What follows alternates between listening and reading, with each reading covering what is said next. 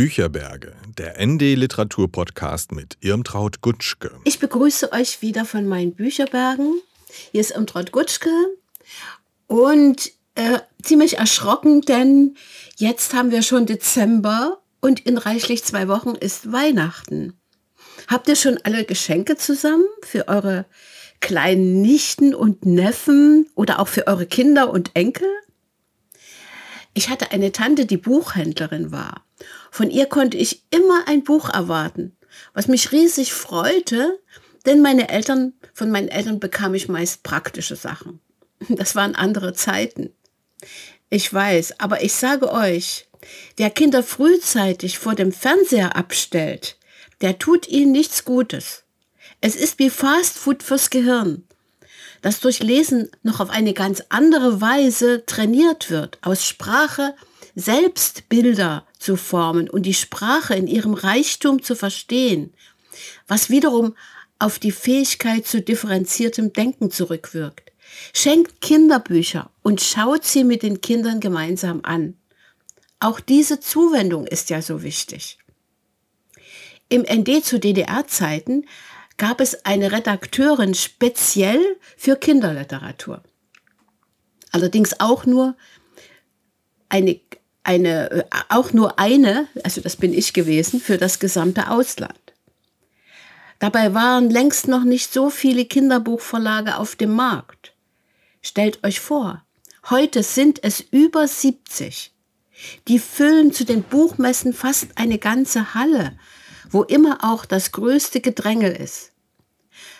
Aus diesem Riesenangebot drei Bücher für verschiedene Altersgruppen herauszusuchen, kann nicht anders als willkürlich sein. Ohnehin werden Bücher für Kinder von Erwachsenen gekauft, die ihren Geschmack zugrunde legen. Aber gerade bei kleinen Kindern sollten diese Erwachsenen auch auf die Interessenlagen der Kinder achten. Meine vierjährige Enkelin mag gerade Einhörner. Da bekommt sie eine große Schachtel zum Vorlesen und Spielen. Meine erste Puzzlebox Einhörner enthält 36 große strapazierfähige Teile, die schon Kinder ab drei zusammensetzen können, denke ich. Und wenn das Puzzle fertig ist, kann man sich auf die Suche nach den darin versteckten Gegenständen machen. Wo ist der Stern, das Herz, der Apfel, die Blume, der Schmetterling? Die Zahlen von 1 bis 5 sind zu erkennen. Und dazu gibt es noch ein kleines Märchenbuch, in dem ein blaues Einhorn namens Flower seine Freunde vorstellt und durch sein verzaubertes Kir Königreich führt. Mit ihm zusammen kann man sich auf die Suche nach magischen Äpfeln, giftigen Pilzen und Schmetterlingen machen, die dann natürlich gezählt werden müssen. Ein bisschen zweifle ich jetzt, ob das für meine Frieda nicht zu leicht ist. Ob ich ihr lieber ein Buch über Dinosaurier hätte, raus, hätte raussuchen sollen. Na, schauen wir mal. Häufig reagieren Erwachsene beim Kauf von Kinderbüchern auch auf eigene Erinnerungen. Die waren bei mir nicht mit Einhörnern verbunden. Aber ich vergesse nie, wie ich als Sechsjährige mit meiner Großmutter auf dem obersten Rang des Opernhauses in Karl-Marx-Stadt saß, wo eine Karte damals nur zwei Mark gekostet hat. Wir haben uns zusammen Mozarts Zauberflöte angesehen. Die Königin der Nacht in ihrem schwarzen Glitzerkleid fand ich zum Fürchten. In ihren Koloratoren spürte ich Hass.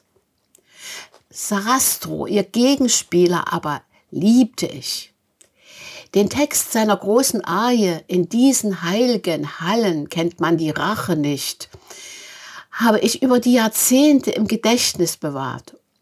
Und das Einzige, was ich in dem schönen Buch Die Zauberflöte aus dem Annette Betz Verlag vermisse, ist dieser Gesang auf der beiliegenden CD.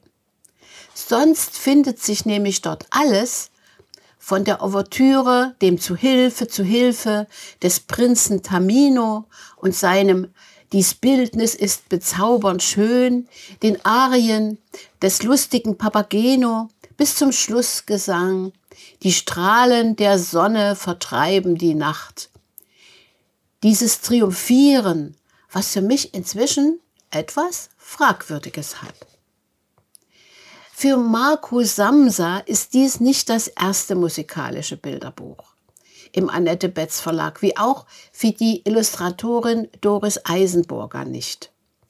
Sie führen auf eine Weise in die berühmte Mozart-Oper ein, dass schon fünf- bis siebenjährige es verstehen. Wir sehen Kinder im Zuschauerraum sitzen und Erwachsene, die mit einem Finger vor dem Mund signalisieren, still, gleich geht es los. Die Ouvertüre erklingt, der Vorhang hebt sich, Tamino flieht vor einem Ungeheuer, fällt in Ohnmacht und wird von drei schwarz gekleideten Damen gerettet, die ihm später nicht ohne Hintergedanken das Bildnis der Königstochter Pamina überreichen. Er soll sich verlieben und sie aus dem Schloss von Sarastro befreien. Befreiung einer geraubten Prinzessin mit anschließender Heirat. Ein beliebtes Märchenmotiv. Es lebt im Vordergrund des Librettos von Emanuel Schikaneder, das Marco Samsa, Simsa, Entschuldigung, wie ein Märchen nacherzählt. So kindgerecht nachvollziehbar wie, wie textgetreu. Ob dabei noch ein verborgener Untertext sichtbar wird, liegt ganz bei den Erwachsenen, die sich das Buch anschauen. Heute mehr als einst kann ich den Zorn der Königin nachvollziehen. Schließlich hat ihr Mann sein Reich nicht ihr, der Frau, sondern König Sarastro überlassen. Der nahm die Sonne und das Licht und holte sich auch noch ihre Tochter. Wie sollte ihr da nicht nach Rache sein? das Weibliche als das eifernde Böse, dagegen der Mann ruhig, klug und gerecht? Heute ist bekannt, wie Mozart in Sarastro freimaurerische Ideale verkörpert hat. Aber geht es diesem Mann voller Würde nicht letztlich auch vorrangig um Macht? Streit zwischen Mächtigen? Nur Papageno, dieser lustige Vogel, scheint frei von solchen Gelüsten zu sein. Ob man Kinder in solche widersprüchliche Gedanken hineinziehen sollte, weiß ich nicht. Worüber man mit ihnen aber ruhig mal reden sollte, dass Sonne und Sterne, Licht und Dunkelheit zusammengehören, dass wir Menschen beides brauchen. Und wem die Nacht das Böse ist, der vergisst die vielen Pflanzen und Tiere, die gerade auch in der Dunkelheit, die Dunkelheit brauchen, um weiterzuleben. Was Lichtverschmutzung ist, dürften auch Kinder verstehen. Apropos Pflanzen und Tiere. So viele Sachbücher für Kinder zu diesem Thema gab es in meiner Kindheit noch nicht. Dabei sind schon ganz Kleine fasziniert von dem Lebendigen um sie herum. Jede Ameise ist ihnen ein Wunder. Und ein Schock ist es zu erfahren, dass wir Tiere essen.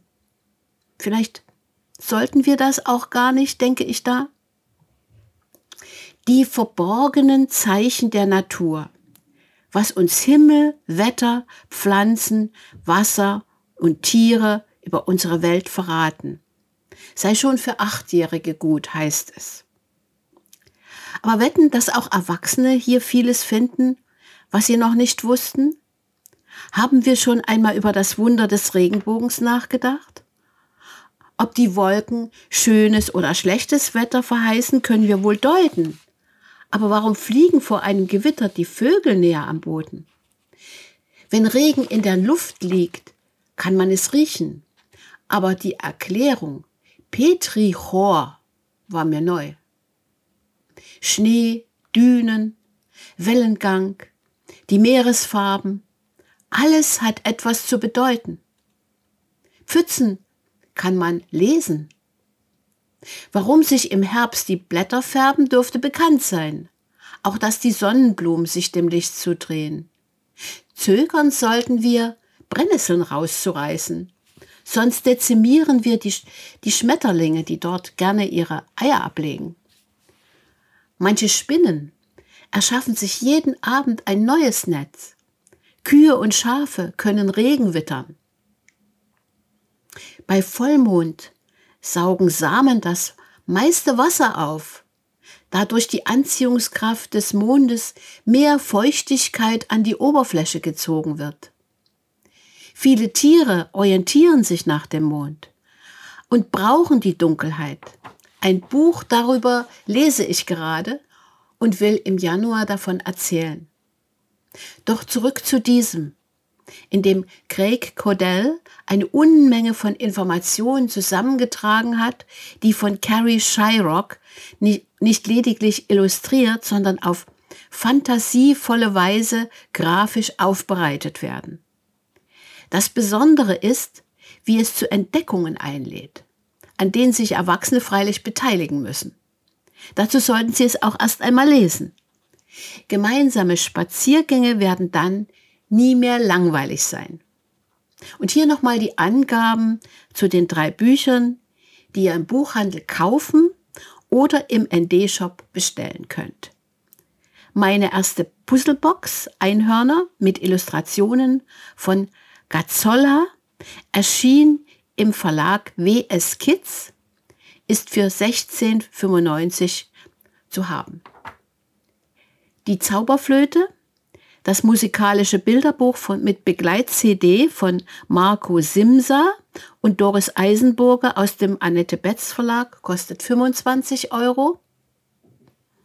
Die verborgenen Zeichen der Natur, was uns Himmel, Wetter, Pf Wasser, Pflanzen und Tiere über unsere Welt verraten, von Craig Cordill und Carrie Schreirock, kommt vom Inselverlag für 18 Euro. Und damit wünschen wir euch allen schöne Weihnachtsfeiertage mit vielen interessanten Büchern. Auch ich als Podcast-Redakteur gehe in Urlaub und so hören wir uns wieder am 19. Januar 2023. Dann auf dasnd.de slash Bücherberge.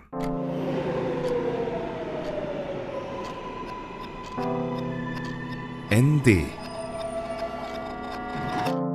Journalismus von links.